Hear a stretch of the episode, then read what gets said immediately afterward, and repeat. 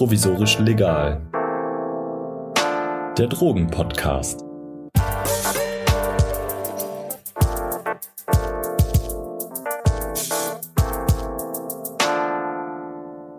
Herzlich willkommen zu einer neuen Folge von Provisorisch legal. Wir haben uns in der letzten Folge ja schon etwas mit Überdosierungen beschäftigt Heute wollen wir uns weniger anschauen, dass es sie gibt, sondern wie wir uns auf einer Party oder sonst wo verhalten können, um sie zu vermeiden. Also wie wir einen möglichst risikoarmen Konsum gewährleisten können und was dabei wichtig ist. Stichwort Set und Setting. Außerdem wollen wir uns auch mit konkreten Notfallsituationen beschäftigen. Also wenn wir merken, dass jemand, der konsumiert hat, zu viel erwischt hat oder einen sogenannten Bad Trip hat oder was auch immer und wie man als Außenstehender die Person gut auffangen kann und auch wann es dringend wird, zum Beispiel einen Krankenwagen zu rufen oder so. Dafür habe ich heute sogar zwei Gäste eingeladen, nämlich Laura und Pia von den Drug Scouts. Herzlich willkommen. Hallo. Hallo. Genau, die Drug Scouts sind ein Projekt aus Leipzig, das jetzt schon seit 25 Jahren Drogenkonsumentinnen und Konsumenten Informationen zu verschiedenen Substanzen zusammenstellt, um den Drogenkonsum so risikoarm wie möglich zu halten. Denn Drogenkonsum birgt immer Risiken, auch wenn man Safer-Use-Regeln befolgt. Und das Projekt begleitet außerdem auch Konsumierende, die ihr Konsumverhalten gerne ändern würden. Und noch eine ganze Menge andere Sachen. Das können aber, glaube ich, besser Pia und Laura mir erzählen. genau, was ist euer Projekt? Wie seid ihr dazu gekommen? Was macht ihr genau da? Ja, erstmal vielen Dank auch für die Einladung. Es freut uns sehr, dabei zu sein. Unser Projekt, wie du schon richtig gesagt hast, 1996 gegründet von ein paar engagierten Leuten aus der Leipziger Techno-Party-Szene, die sich dazu Gedanken gemacht haben, wie man eben den Konsum den sie so in ihrem Umfeld auch festgestellt haben, in der Partyszene, der so immer mehr aufgekommen ist in den 90ern. Wie kann man den gestalten, um eben Risiken zu vermeiden? So hat das Projekt angefangen und hat sich dann die letzten 20, 25 Jahre natürlich weiterentwickelt. Und mittlerweile sind wir drei hauptamtliche MitarbeiterInnen alle SozialarbeiterInnen und ungefähr zwischen 20 und 50 Freiwillige, die uns zum Beispiel unterstützen bei unseren Infoständen auf Partys und Clubs und auf Festivals bei denen wir anwesend sind und unsere Infoflyer verteilen und auch quasi Rede und Antwort stehen. Also alle Interessierten, die bei uns am Infostand vorbeikommen, können ihre Fragen stellen und sich mit Infomaterial und Safer-Use-Material ausstatten.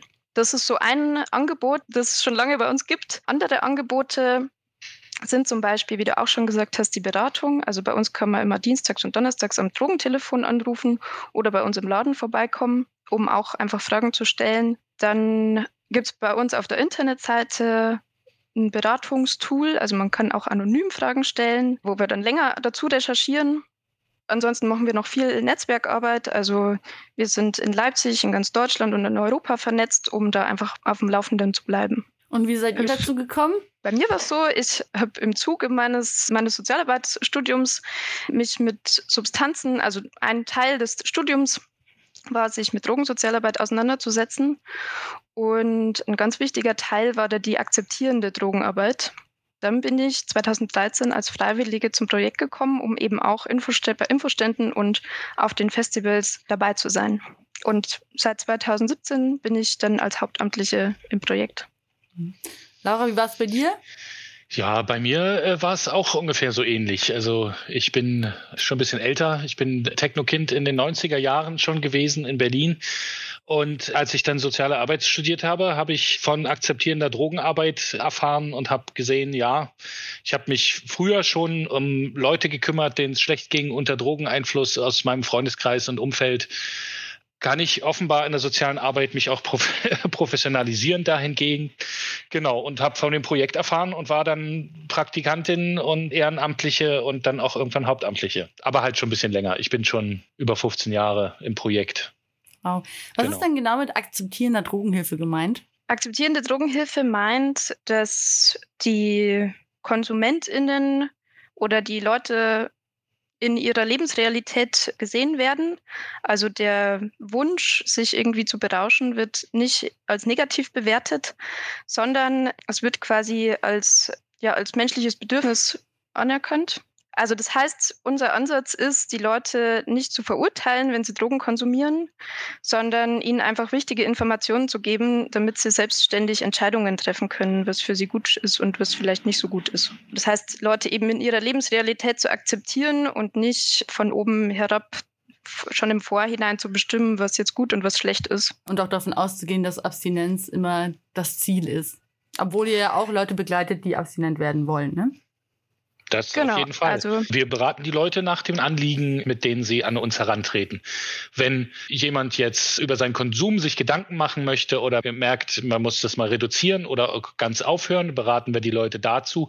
Wenn Leute aber tatsächlich einfach nur wissen wollen, wenn ich hier auf einer Party die eine oder andere Substanz konsumiere, wie kann ich das möglichst risikoarm machen und in welchem Abstand muss ich konsumieren, vielleicht, um da nicht negative Begleiterscheinungen und so weiter und so fort zu haben, dann beraten wir die Leute auch nur dazu. Wie viele Leute wenden sich denn so an euch? Ja, das ist ganz unterschiedlich. Im Sommer ist es ein bisschen weniger, aber also wir haben schon jede Woche so zehn Gespräche am Drogentelefon, aber es ist tatsächlich ein bisschen unterschiedlich unsere Dr. Frühling-Anfrage, die mussten wir tatsächlich zeitlich immer so einschränken, weil schriftlich er erreichen uns relativ viele Anfragen. Die Dr. Frühling-Anfragen sind immer alle vier Wochen, also das Portal ist vier, alle vier Wochen geöffnet und da kommen auf jeden Fall auch immer unterschiedlich viele Anfragen, aber so zwischen zwischen drei und zehn Anfragen. Also die meisten Leute begegnen uns schon an Infoständen, wenn denn viele stattfinden. Bis jetzt diesen Sommer, es hat noch nicht so viel stattgefunden und letzten Sommer kaum was und über den Winter und Lockdown. Also ja, wenn keine Partys sind, können wir da auch keine Infostände machen. Mhm. Aber darüber erreichen wir normalerweise auch die meisten Leute über Partys und Festivals. Hat sich während der Pandemie irgendwas verändert? Vielleicht andere Anfragen oder andere Probleme, mit denen die Leute an euch herangetreten sind? Was wir auf jeden Fall festgestellt haben, ist, dass die Anfragen zu den Partydrogen äh, weniger geworden sind, weil natürlich keine Partys stattgefunden haben. Also sprich die klassischen Substanzen, die jetzt so im Party-Kontext konsumiert werden, das wären so MDMA, Ecstasy, Speed und aufputschende Mittel, dass das auf jeden Fall so ein bisschen geringer geworden ist. Was wir auch festgestellt haben, ist, dass die Downer ein bisschen zugenommen haben. Also Cannabis auf jeden Fall hat auch zugenommen und so Benzodiazepine, Beruhigungsmittel, ähm, der Konsum hat teilweise ein bisschen zugenommen. Alkohol auch. Die Veränderungen sind sehr divers. Also man kann jetzt nicht da so einen, so einen generellen Trend ablesen. Die ganzen Befragungen, die es dazu gab, die lassen dann kein eindeutiges Bild zu, sozusagen.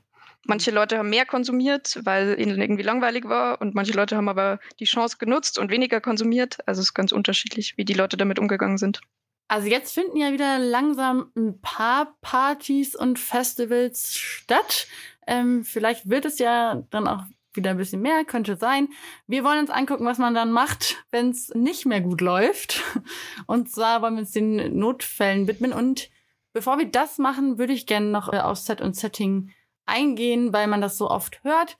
Und wir wollen ein bisschen klären, was damit eigentlich gemeint ist und wie man das gut hinkriegen kann. Was ist mit Set und Setting gemeint? Die meisten Leute, wenn es um Drogen geht, denken ja, ich schluck eine Pille und dann passiert das und das. Ich nehme eine Pille und dann bin ich irgendwie happy. so ganz äh, einfach runtergebrochen. Es ist aber so, dass einfach ganz viele Faktoren eine Rolle spielen in der Wirkung. Und damit ist Set und Setting gemeint. Also mit Set ist gemeint die eigene Verfassung, die eigenen Voraussetzungen, die ich mitbringe. Also ne, geht es mir eigentlich gerade generell gut, eher Geht es mir generell schlecht? Habe ich vielleicht irgendwelche psychischen belastenden Situationen gerade? Muss ich viel arbeiten oder habe ich Freizeit? Trage ich viel Verantwortung? Wie viel Lebenserfahrung habe ich? Wie viel Erfahrung mit der Substanz habe ich oder vielleicht auch mit anderen Substanzen? Das zählt alles so zu Set. Mit Setting ist gemeint, was bringt das Umfeld mit? Also wo befinde ich mich gerade? Bin ich irgendwie auf einer Party und habe Spaß? Bin ich mit meinen Freundinnen unterwegs? Kenne ich mich aus? Oder wie bin ich in einem dunklen Club und habe keine Orientierung, muss mich irgendwie durchfragen, welche Uhrzeit ist es? Ne? Wie sind die anderen Leute drauf? Das alles spielt eine Rolle in der Wirkung. Also das hat dann auch Einfluss darauf, wie eine Substanz unter Umständen wirkt. Und dann wird eigentlich auch klar, dass man damit auch schon sehr viel Einfluss nehmen kann darauf, wie so eine Rauscherfahrung wird letztendlich. Laura, genau. worauf könnte ich da achten? Zum Safer Use ist ja das große Stichwort, also den Gebrauch von Substanzen sicherer, risikoärmer zu gestalten. Und da kann man einiges machen, nicht nur was die Droge angeht, sondern auch das Set und das Setting. Es gibt so allgemeine Grundlagen, die wir auch in allen unseren Substanzinfos immer wieder beschreiben. Zum Beispiel, wenn man eine Substanz zum ersten Mal ausprobiert, möglichst niedrig anzufangen zu dosieren, erstmal in sich reinfühlen, wie sich das anfühlt und ob äh, sich das gut anfühlt oder ob mich das überfordert. In jedem Fall nicht gleich eine ganze Pille einschmeißen. Zum Beispiel bei den hochdosierten MDMA-Pillen, die heutzutage unterwegs sind, kann eine Viertelpille für viele Leute schon zu viel sein. Wie gesagt, vorsichtig antesten und auch auf das Umfeld achten in dem man sich bewegt. Für manche Drogen, die doll auf die Psyche wirken und doll beeindruckend wirken können, wie auch MDMA, also Ecstasy oder halluzinogene Substanzen. Wenn man die ausprobiert, ist es zum Beispiel vielleicht nicht so eine gute Idee, das mitten auf einer Techno-Party oder auf einem bunten Festival zu machen, wo ganz viele Sinneseindrücke ringsrum sind, weil das, was die Droge mit der Wahrnehmung macht, ist oft schon beeindruckend genug. Wenn man dann ganz viele Reize von außen hat, kann man viel, viel schneller überfordern. Damit zu Safer Use Tipps gehört aber halt eben nicht nur zu Set und Setting, sondern durchaus auch zu Droge. Also illegalisierte Substanzen kommen halt von einem illegalisierten Markt und man hat nie wirklich Verlass darauf, was drin ist. Und Drug-Checking gibt's ja in Deutschland leider noch nicht wirklich richtig, dass man seine Drogen zu Probezwecken abgeben kann und erfährt, was drin ist. Deswegen kann man da vorsichtig sein mit der Quelle oder dass man tatsächlich, besonders wenn man sich unsicher ist, vielleicht nur etwas ausprobiert, wo einem jemand, der verlässlich ist, diese Droge vorher schon ausprobiert hat und darüber berichten kann, wie das ist aus dem Freundeskreis. Dann genauso auch, dass es eine gute Idee ist, dass jemand dabei bleibt, der nüchtern bleibt oder ausreichend einsatzfähig, um im Notfall Hilfe leisten zu können, für einen da zu sein zu können oder im äußersten Notfall Hilfe rufen zu können. Gibt ganz viel so allgemein, was noch nicht mal spezifisch auf eine Droge oder eine Situation ist. Es ist in jedem Fall gut, sich vorher mit der Substanz, die man konsumieren will, auseinanderzusetzen oder sich einfach Gedanken zu machen, was will ich eigentlich von dem Abend? Welche Erwartungen habe ich eigentlich und wo will ich hin? Ne, wie war und vielleicht auch so ein bisschen reflektieren, wie war so die letzte Zeit, war ich schon eh schon viel feiern und habe es krachen lassen oder ist das jetzt eben mein erstes Mal? Also das spielt alles eine Rolle, ne? Und dazu kann man sich Gedanken machen. Also ne, immer vorsichtig rantesten, immer mit kleinen Dosierungen anfangen, um seinem Körper auch ein bisschen, ja, um seinen Körper dann so kennenzulernen, wie der so darauf reagiert. Ganz, ganz wichtig ist noch zum Mischkonsum zu sagen. Vielen Leuten ist auch gar nicht bewusst, dass wenn sie Alkohol schon getrunken haben und dann eine andere Droge ausprobieren, dass das zum Beispiel schon mal Mischkonsum ist und dass dann unsichere Faktoren mit reinkommen, sich Wirkungen überdecken oder verstärken oder zeitlich was durcheinander kommen kann und sich anders anfühlen kann. Und ganz wichtig ist auf jeden Fall, wenn man eine Substanz zum allerersten Mal ausprobiert, dann nicht nur niedrig dosiert, sondern am besten auch im Monokonsum. Also erstmal nur diese Substanz alleine. Eine zusätzliche Substanz konsumiert, wo man nicht weiß, wie sich die anfühlt, wenn man die vorher noch nie konsumiert hat. Gleich im Mischkonsum mit anderen Substanzen geht sehr häufig nach hinten los, ja. Wir hatten ja eben schon ein bisschen so die Psyche angesprochen beim Set. Also wenn es mir wenn ich irgendwie ein bisschen deprimiert bin oder es gerade irgendwie generell nicht so gut läuft bei mir oder so, dann, ich kann mir vorstellen, dass viele Menschen ja dann eher mal sagen würden, okay, dann will ich jetzt mal was total Tolles erleben, irgendwie mal da raus aus diesem Film. Was sind da die Risiken? Die Risiken können auf jeden Fall sein, wenn ich das vor allem häufiger so mache, also wenn ich die Substanzen benutze, um quasi aus meiner depressiven Phase rauszukommen, um irgendwie Spaß zu haben und ansonsten aber mich nicht mit meiner Befasstheit beschäftige, dann ist natürlich das Risiko, dass sich mein Körper das merkt und der Drang entsteht, dann immer wieder auf die Substanz zurückzugreifen, weil das einfach das ist, was am einfachsten funktioniert. Ne? Das ist ja das, was am schwierigsten ist mit manchen Substanzen. Die funktionieren einfach in den meisten Fällen. Also ich kann mir ziemlich sicher sein, dass, dass die Wirkung so wird, wie ich sie mir vorstelle. Ne? Also andere Methoden, um jetzt zum Beispiel aus einer depressiven Phase rauszukommen, die sind da anstrengender. Das Risiko ist aber natürlich, wenn ich das als meine Strategie mir so angewöhne, dann kann es halt schon passieren, dass da Abhängigkeitsmuster entstehen. Und aus denen ist es halt häufig dann noch schwieriger rauszukommen wieder. Ansonsten ist es natürlich, also wenn Leute eine gute Zeit haben wollen, dann haben sie natürlich ihre eigenen Strategien. Ne? Und eine Party ist da vielleicht geeignet, aber das Wichtige ist, dass man halt ehrlich mit sich selber bleibt und das nicht als gewohnheitsgemäße, regelmäßige Strategie irgendwie wählt sondern möglichst auch noch andere Entscheidungsmöglichkeiten hat, was man machen kann, dass es einem besser geht oder dass man sich wohlfühlt, dass man auch noch andere Hobbys hat sozusagen. Hat das auch einen unterschiedlichen Effekt, je nachdem, wie ich gelaunt bin, vorher schon bei einigen Substanzen? Ja, also es gibt durchaus Drogen, die haben relativ zuverlässigen Effekt oder zumindest in Anteilen zuverlässig. Man weiß, wenn man LSD nimmt, kriegt man Halluzinationen. Aber wenn die sich auf eine ungünstige Gefühlslage draufsetzen, wird es vermutlich, also wird es viel wahrscheinlicher ein Horrortrip als ein angenehmer. Auch bei MDMA, also bei Ecstasy ist es so, es ist nicht immer so, dass die Wirkung eintritt, dass man super fröhlich ist und gesellig und alle Leute lieb hat und die Musik fühlt und Party macht. Man kann auf MDMA auch sehr traurig werden und äh, sehr besinnlich werden und sehr gefühlsduselige Gespräche mit der besten besten Freundin führen zum Beispiel. So Drogen in der Regel äh, holen aus einem auch nur das raus, was ohnehin schon drin ist an Stimmung oder wenn es psychisch, wenn man psychische Probleme hat, können die die halt auch verstärken oder verstärkt auslösen. So ist sehr stark von Set und Setting auch abhängig dann. Mhm. Ja.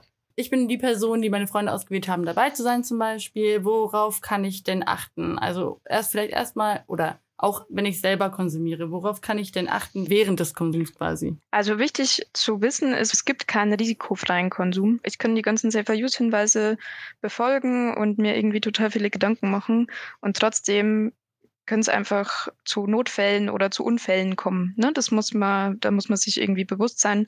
Immer wenn ich eine Substanz konsumiere, gibt es bestimmte Risiken. Während des Konsums, wenn ich jetzt schon, ne, beispielsweise ich bin einfach schon lange auf einer Party, dann ist es auf jeden Fall gut, mal zwischendurch eine Pause zu machen. Also mal ein bisschen zu rekapitulieren, wie lange stehe ich jetzt schon auf der Tanzfläche, habe ich genug getrunken, habe ich auch mal zwischendurch was gegessen, ein bisschen was für meine Elektrolyte getan, also mal eine Salzstange, frisches Obst, oder meinetwegen auch so mit Vitamintabletten oder Magnesiumtabletten, so Brausetabletten, die man im Wasser auflösen können. So zwischendurch einfach mal wieder so ein Check-in mit sich selber machen. Hey, wie geht's eigentlich gerade meinem Körper? Tut mir irgendwas weh? Soll ich mich vielleicht mal hinsetzen, eine Viertelstunde und, und ja, einfach eine Pause machen? Oder bin ich einfach schon so lange auf der Party und merke, eigentlich wäre nach Hause gehen auch schon gut? Dann kann man dann natürlich auch einfach regelmäßig mit sich selber ein bisschen kommunizieren, was brauche ich gerade. Auch mit Freunden abmachen, also mit Freunden, Freundinnen abmachen, kurz Rücksprache halten, wie geht's euch? Seid ihr noch am Start oder was, was sind so die Bedürfnisse? Und sich vielleicht auch ein bisschen Unterstützung holen, wenn man jetzt merkt, es ist vielleicht gerade nicht so gut, alleine rumzusitzen, dann sich einfach gegenseitig unterstützen weil da, wo die Leute dann über ihre Grenzen gehen oder diese entweder nicht bewusst sind oder absichtlich über ihre Grenzen gehen, da beginnen dann halt häufig die Notfälle, um die sich dann gekümmert werden muss. Zum Beispiel, wenn man eine ganze Menge Alkohol getrunken hat und dann das ist, so ein, das ist so ein Standard häufig auf Partys. Man hat eine ganze Menge Alkohol getrunken und dann irgendwann merkt man aber, äh, wenn, wenn die Wirkung wieder ein bisschen nachlässt, merkt man dann vielleicht situativ gar nicht mehr so stark, wie angetrunken man ist. Und dann wird man mutig und nimmt eine Line äh, Ketamin mit dazu und klappt weg und kann sich nicht mehr bewegen. Das äh, sind Sachen, um die wir uns häufig kümmern müssen. Äh, bewusstlose äh, Bewusstlosigkeit zum Beispiel. Oder weil man sich zu viel bewegt hat, wenn man halt tatsächlich schon überhitzt ist und in einem, in einem heißen Club und auf Stimulantien, auf MDMA, auf Speed äh, oder Koks nicht mehr so die Leistungsgrenzen wahrnimmt und äh, vielleicht auch ein bisschen zu wenig getrunken hat, steigt die Körpertemperatur irgendwann auf ein ungesundes Maß an und bei Überhitzung, so Hitzschlag, kann man auch ohnmächtig werden und das ist auch sehr, sehr schädlich fürs Nervensystem.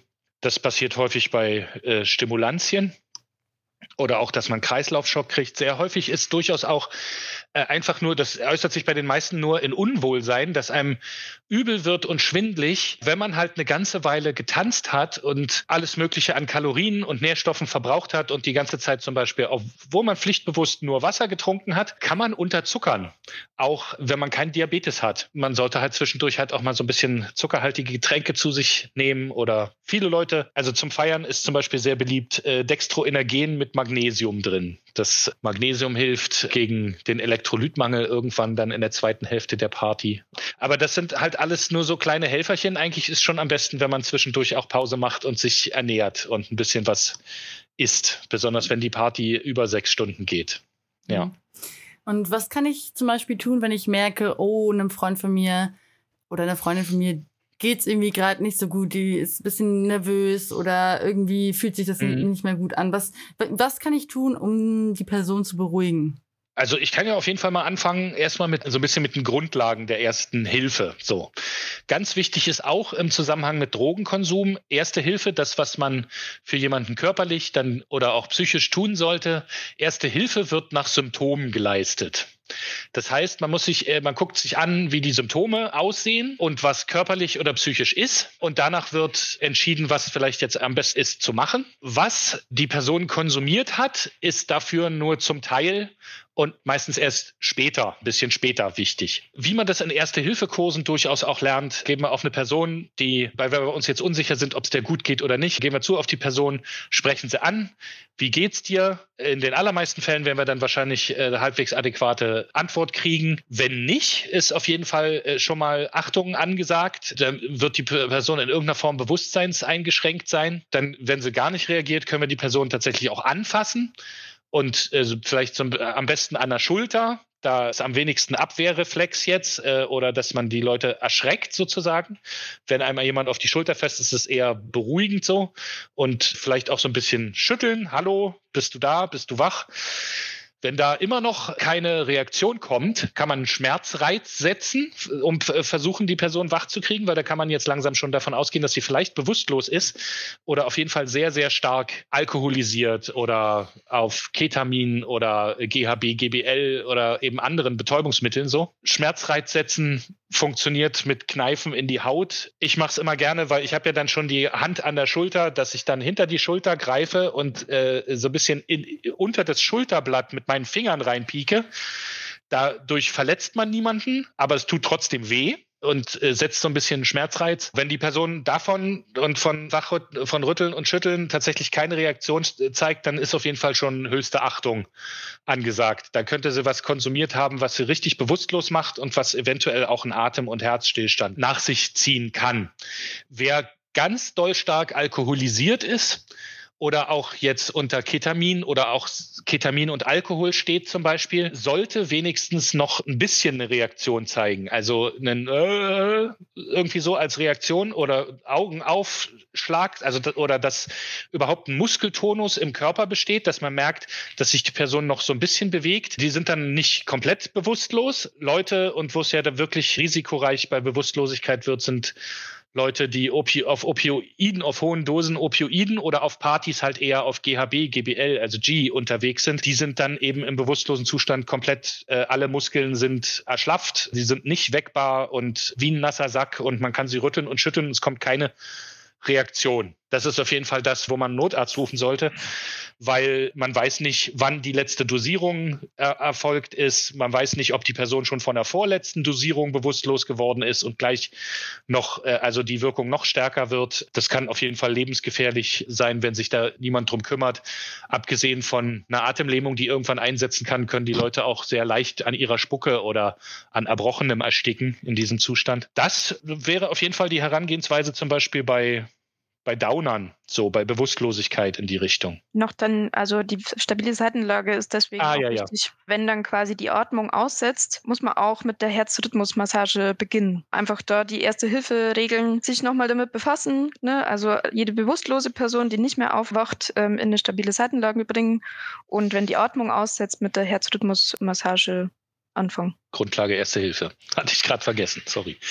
äh, aber wie gesagt, da kann ich jedem nur empfehlen, man kann bei, ja, man kann bei uns einen Kurs Erste Hilfe im Drogennotfall besuchen, aber um adäquat zu reagieren in solchen Fällen zum Beispiel reicht auch ein normaler, richtiger Erste-Hilfe-Kurs, wenn man jetzt gerade nicht so ein Partyprojekt wie uns am Start hat, wo man so drogenspezifische Erste-Hilfe-Kurse machen kann. Auf Partys ist halt häufig auch, also sehr häufig ist, dass die Leute Stimulantien konsumieren, in den meisten Fällen mit Alkohol zusammen oder mit Cannabis zusammen, weil die betäubende Wirkung von Cannabis und von Alkohol setzt so äh, ein paar der unangenehmeren Wirkungen der Stimulantien wie Speed äh, oder Kokain herab, also zum Beispiel diese Übernervosität und dass man total fahrig wird, so setzt die herab. Und umgekehrt die betäubende Wirkung von Alkohol und Cannabis wird dann nicht ganz so stark, man wird nicht überbreit, sondern es bleiben äh, mit Leuten, die damit Erfahrung haben, eben eher die angenehmeren Teile des Rausches übrig. Deswegen werden diese Substanzen sehr häufig kombiniert auch. Da äh, besteht natürlich die Gefahr, dass zum Beispiel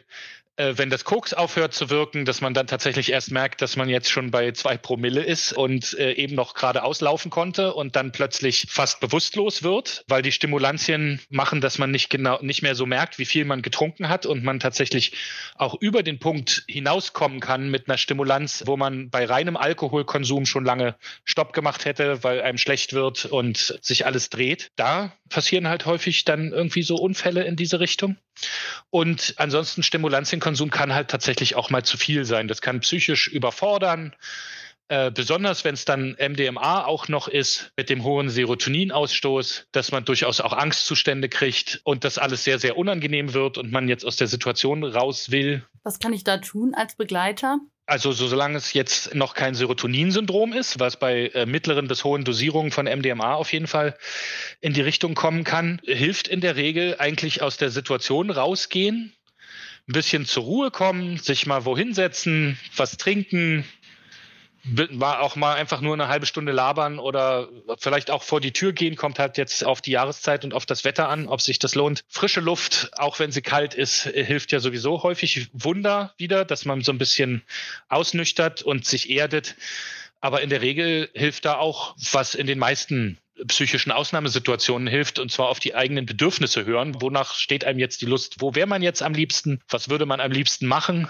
Also wenn man jetzt nicht ohnehin schon total überhitzt ist und nichts getrunken hat, ist vielleicht auch eine gute Idee, wenn es einem auf MDMA jetzt gerade psychisch nicht so gut geht, dann aber auch äh, tanzen zu gehen weil das sich bei der äh, Musik und den Leuten dann vielleicht auch besser anfühlt. So, also das ist wirklich situationsabhängig und vom Menschen abhängig, so, wenn es halt jetzt nicht körperlich in irgendeine Richtung geht, dass man einen Kreislaufschock kriegt oder schon in einem Serotoninsyndrom ist. So, das ist auf jeden Fall etwas, was relativ gefährlich ist und in letzter Zeit viel, viel häufiger wird, weil die Ecstasy-Pillen ja so wahnsinnig hochdosiert sind. Was ist Serotoninsyndrom? Was passiert da? MDMA schüttet, der Wirkstoff von Ecstasy schüttet ja Serotonin aus. Und je mehr Ecstasy, äh, MDMA man konsumiert, äh, desto mehr Serotonin wird ausgeschüttet. Und irgendwann ist man an einem Punkt, äh, dass äh, zwischen den Synapsen, also da, wo die Nervenzellen miteinander verbunden sind, im synaptischen Spalt so viel Serotonin verfügbar ist, dass die Zelle nicht mehr das regeln kann, dass das wieder aufgenommen wird und einfach nicht mehr in dem synaptischen Spalt verfügbar ist. Und dann feuert das Nervensystem über sozusagen die ganze Zeit, weil das Serotonin ist da und wirkt. Als allererstes merkt man dann meist, dass man fahrig wird, dass die Gliedmaßen und die Finger zum Beispiel anfangen äh, her herumzunesteln und die Beine zu wackeln und man kann damit dann in der Regel auch nicht aufhören. Man hat das nicht unter Kontrolle so richtig, man kann das nicht runterfahren. Viele Leute fangen dann in der Situation logischerweise auch an, Angst zu kriegen, was passiert gerade mit mir, was passiert gerade mit meinem Körper, sich darauf zu konzentrieren.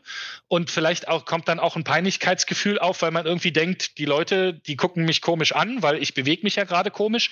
Und das alles gegenseitig, das verstärkt sich so in der Vorform. Und was man in diesem Zustand davor halt tatsächlich noch machen kann, ist eben rausgehen und sich beruhigen. Dann wird das alles wieder weniger. Aber wenn das wirklich zu viel wird, kriegen die Leute Halluzinationen und sind bei richtig hohen Dosierungen tatsächlich auch, die sind hellwach und laufen durch die Gegend und sind total aufgewühlt und rennen umher und quatschen unverständliches Zeug und sind aber nicht richtig ansprechbar und verstehen auch nicht richtig, dann irgendwann mehr, was die anderen Leute sagen. Und wenn man so jemand erlebt, da ist auf jeden Fall höchste Alarmstufe. Wenn ich jetzt zum Beispiel jemandem eine Flasche Wasser in die Hand drücke und der guckt sich die an und fuchtelt damit rum und weiß gar nicht, was er damit anfangen soll, so, dann kriegen wir die Leute auch nicht runtergekühlt sozusagen. Die äh, kriegen ja eine immer höhere Körpertemperatur und bei 42,5 Grad gerinnt halt nur mal Eiweiß. Und das Nervensystem, das Gehirn besteht halt so hauptsächlich aus Eiweiß und deswegen ist ja hohes Fieber so ungesund. Und da brauchen wir dann tatsächlich einen Not Notarzt, die Leute müssen runtergekühlt werden, langsam medizinisch und müssen Infusionen kriegen, weil sonst nach und nach mit der hohen Temperatur die Organe äh, Schritt für Schritt aufhören zu funktionieren. Und äh, die Leute, die tatsächlich an einer Ecstasy-Überdosis sterben, die ja in den letzten Jahren mehr geworden sind, weiß nicht, von 100 bis 150 Drogentoten in Berlin oder so müssten das so 10 bis 15 Ecstasy-Tote jedes Jahr sein. Äh, die sterben an multiplem Organversagen dann am Ende dem gilt es halt tatsächlich vorzubeugen. Und am allerbesten kann man dem vorbeugen, wenn man nicht so hoch dosiert MDMA konsumiert. Ich weiß, und wir lesen das in den Erfahrungsberichten auf unserer Webseite, und für viele junge Leute ist das teilweise irgendwie so ein Sport geworden, sich mit MDMA überzudosieren, um absichtlich in halluzinogene Zustände reinzukommen. Wir fragen uns, woran das liegt. Das sind Leute, die schießen sich absichtlich in lebensgefährliche Zustände. Wir können nur vermuten, dass es vielleicht daran liegt, dass das junge Leute sind, die Interesse an halluzinogenen Erfahrungen haben, aber zum Beispiel keine Möglichkeit haben, an LSD oder Pilze oder irgendwas anderes ranzukommen. Und Ecstasy äh, gibt es billig gut verfügbar und hochdosiert. Und man kann es damit machen und deswegen machen das einige. Aber das sind wirklich mit die schlechtesten Ideen, die man überhaupt haben kann, können wir nur sagen, ja. Zum Beispiel Krampfanfälle sind ja auch nochmal, also mhm. sieht man ja öfter mal. Wie entstehen die und ab wann sind die gefährlich? Weil das jemand mal so ein bisschen so einen Krampf hat oder so, das ja. passiert ja mal. Das, aber ab wann wird das gefährlich? Der Konsum von stimulierenden Substanzen senkt erstmal die Krampfschwelle allgemein bei jedem Menschen ab einem gewissen Punkt, besonders wenn halt die Wirkung voll da ist und dann eventuell auch Elektrolytemangel ist. Da kriegen alle Menschen leichter Muskelkrämpfe, die ja jeder Mensch kennt irgendwann. Deswegen wird ja gerne in der zweiten Hälfte der Party dann eher auf die Elektrolyte geachtet, weil man merkt, man kriegt halt leichter einen Wadenkrampf oder halt auch in einem anderen Körperteil. Richtig epileptische Anfälle kriegen Menschen aber tatsächlich nur dann, wenn sie dazu eine Veranlagung haben. Leute, die wissen, dass sie eine Veranlagung haben zu epileptischen Anfällen, sollten je nachdem, wie stark und wie oft ihre Anfälle sind, eigentlich manche gar nicht in Techno-Diskus gehen erstmal, weil ja auch Lichter flackern und diverse äußere Reize alleine das schon auslösen können. Wer dazu schwer veranlagt ist, sollte zum Beispiel auch nicht viel Kaffee trinken oder am besten auch nicht rauchen. Sogar das können bei Leuten, die doll dazu veranlagt sind, Auslöser sein. Aber es haben halt auch Leute auf Partys dann auf Stimulantienkonsum zum Beispiel auch zum allerersten Mal einen epileptischen Anfall. Sie wussten gar nicht bis zu dem Zeitpunkt, dass sie dazu neigen, dass sie dazu die Veranlagung haben. Das weiß man halt immer erst, wenn es das zum ersten Mal passiert. Das ist ist halt so ein Risiko, das trägt die eine oder andere Person mit sich rum. Das kann man vorher nicht unbedingt wissen. Also höchstens, wenn man, weil es ja durchaus auch äh, das Risiko dafür vererblich ist, wenn man familiären Umfeld hat, andere Leute hat, die dazu neigen, hat man ein höheres Risiko. Also das lässt sich auf jeden Fall vom Auslösen doll vermeiden, wenn man nicht so soll über die Grenzen geht, die Stimulantien vor allen Dingen eben nicht zu doll äh, hochdosiert, immer schön viel trinkt und Elektrolyte und andere Nährstoffe zu sich führt und auch überhaupt nicht so lange macht, dann wird die Wahrscheinlichkeit geringer, dass sowas auftritt. Aber Leute, die tatsächlich dazu neigen und sowas ab und zu haben, haben jedes Mal das Risiko, wenn sie dann feiern gehen, dass das das wieder auslöst und sollten in der Regel dann Notfallmedizin dabei haben. Benzodiazepin, so ein krampflösendes Mittel, was man so direkt spritzen kann oder so kleine Schaumtabletten, die man unter die Oberlippe legen kann, während eines Krampfanfalls, die äh, den Krampfanfall dann sehr schnell lösen können. Also so richtig darauf vorbereiten kann man sich nicht. Also was ich auf jeden Fall zu den Stimulantien noch sagen muss, was ganz wichtig ist, ist, dass man mit berechnet vorher, wie lange man feiert. Also wenn man jetzt schon die zweite oder dritte Nacht nicht ordentlich geschlafen hat, durch Schlafentzug, egal ob mit oder ohne Substanzkonsum, kriegt jeder Mensch nach einer gewissen Zeit, spätestens, also bei manchen schon nach der zweiten Nacht, nicht geschlafen, bei vielen, bei so gut wie allen, spätestens ab der dritten Nacht nicht oder nicht ordentlich geschlafen, kriegt man Halluzinationen, weil das Gehirn fängt mit dem Träumen, mit den Vorgängen, die in der REM-Phase stattfinden und das Erlebte verarbeiten und Erinnerungen zuordnen und mit all diesen Prozessen fängt es im wachen Zustand irgendwann an, wenn es keinen Schlaf kriegt. Damit fängt es irgendwann im wachen Zustand an, weil es sonst Dinge vergessen würde. Und dann ist es halt so ein bisschen so, als ob man träumt, während man wach ist und man weiß jetzt nicht, was von dem, was man gerade sieht oder erlebt oder jemanden sagen hört, was halt ein Satz ist, der nur im Kopf lief und äh, was äh, tatsächlich wirklich gerade passiert. Davor kriegt man Angst und kann sich in Angstzustände dann tatsächlich auch reinsteigern besonders wenn man nicht weiß, dass das jedem Menschen mit Schlafentzug früher oder später passiert. Denn in der Regel ist es eigentlich das Wichtige, dass man das weiß und sich selber ermahnen kann ab dem Zeitpunkt, wo man merkt, man wird wirklich matschig und äh, das Gehirn funktioniert gerade nicht mehr und man kann sich nicht mehr so darauf verlassen, ob das alles gerade so stimmt, was man wahrnimmt und hört, dass man aller, aller, aller spätestens dann schlafen geht. Wer das nicht macht, wer davon nicht weiß, dass das genau die Schwelle ist, der kann sich halt tatsächlich in komplexe Wahnvorstellungen und in psychotische Zustände rein steigern. Und das sind so mit die komplexesten, also beziehungsweise die entstehen so mit die Fälle, wo wir uns dann tatsächlich am längsten mit drum kümmern müssen. Auf Festivals meistens nur. Wer auf einer sogenannten Amphetaminpsychose einfach schon drei, vier Tage wach ist und überall Leute sieht, die einen verfolgen oder überall stehen Schilder, in denen Zeichen für einen verborgen sind. So, wenn man da richtig drin ist und das glaubt, ist es relativ schwer, die Leute da wieder rauszureden, besonders wenn sie ja gerade noch unter Stimulantienkonsum stehen, dann können sie gerade nicht schlafen und ihnen das auszureden, weil das ist halt gerade mal ihre Realität, äh, ist dann auch relativ schwer möglich. Wie lange kann so eine, Psycho so eine Amphetaminpsychose dann anhalten? Das kommt darauf an, wie, wie schwer sie ist. Das kommt darauf an, wie lange der oder diejenige wach war, wie die Personen drauf sind, wie doll sie zu Psychosen oder ähnlichen äh, Angstzuständen, Panikattacken auch veranlagt sind schon vorher, was sie psychisch mitbringen. Das ist wirklich individuell unterschiedlich. Also so ein Erlebnis, auch wenn es ganz krass war und man ist ansonsten psychisch gesund und hat hinterher genug Freunde, um das wieder aufzuarbeiten und in den Alltag zurückzufinden und äh, findet auch ganz schnell eine Erklärung dafür für sich, dass man sich jetzt keine Sorgen weitermachen muss, dass man jetzt verrückt wird auf Dauer oder solche Geschichten. Selbst wenn man da alles Positive hat, wird man, kann man durchaus mehrere Wochen hinterher äh, damit zu tun haben, geistig, äh, dass halt auch Angstgefühle so Flashback-artig auch immer mal wieder hochkommen und man dann in, in, der Situation wieder neu äh, lernen muss, damit umzugehen, zum Beispiel aus der Situation rauszugehen, sich zu beruhigen, irgendwas Entspannendes zu machen und immer wieder sich zu reflektieren, dass das normal ist. Das kommt halt davon. Ich hatte jetzt halt da gerade so eine leichte drogeninduzierte Psychose. Da kann man von alleine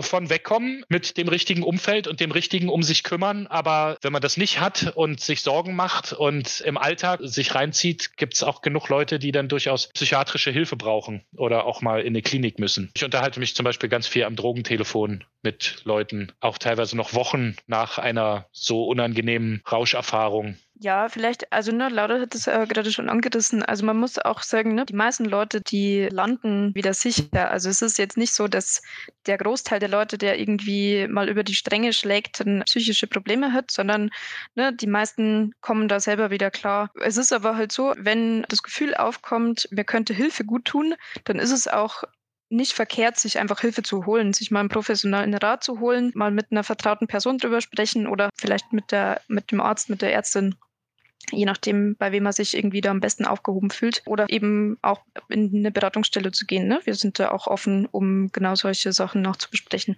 Oder einfach anrufen. Also die psychische Seite ist auf jeden Fall etwas, was man mit dem, bei dem ganzen Ding nicht unterschätzen sollte. Je nachdem, wie man veranlagt ist, wie ängstlich man veranlagt ist, überhaupt. Ganz grundsätzlich auch ein wichtiger Safer-Use-Tipp, den wir immer geben, wenn man dollen Respekt oder schon so bis hin zu Angst hat vor der Wirkung einer Droge, hm.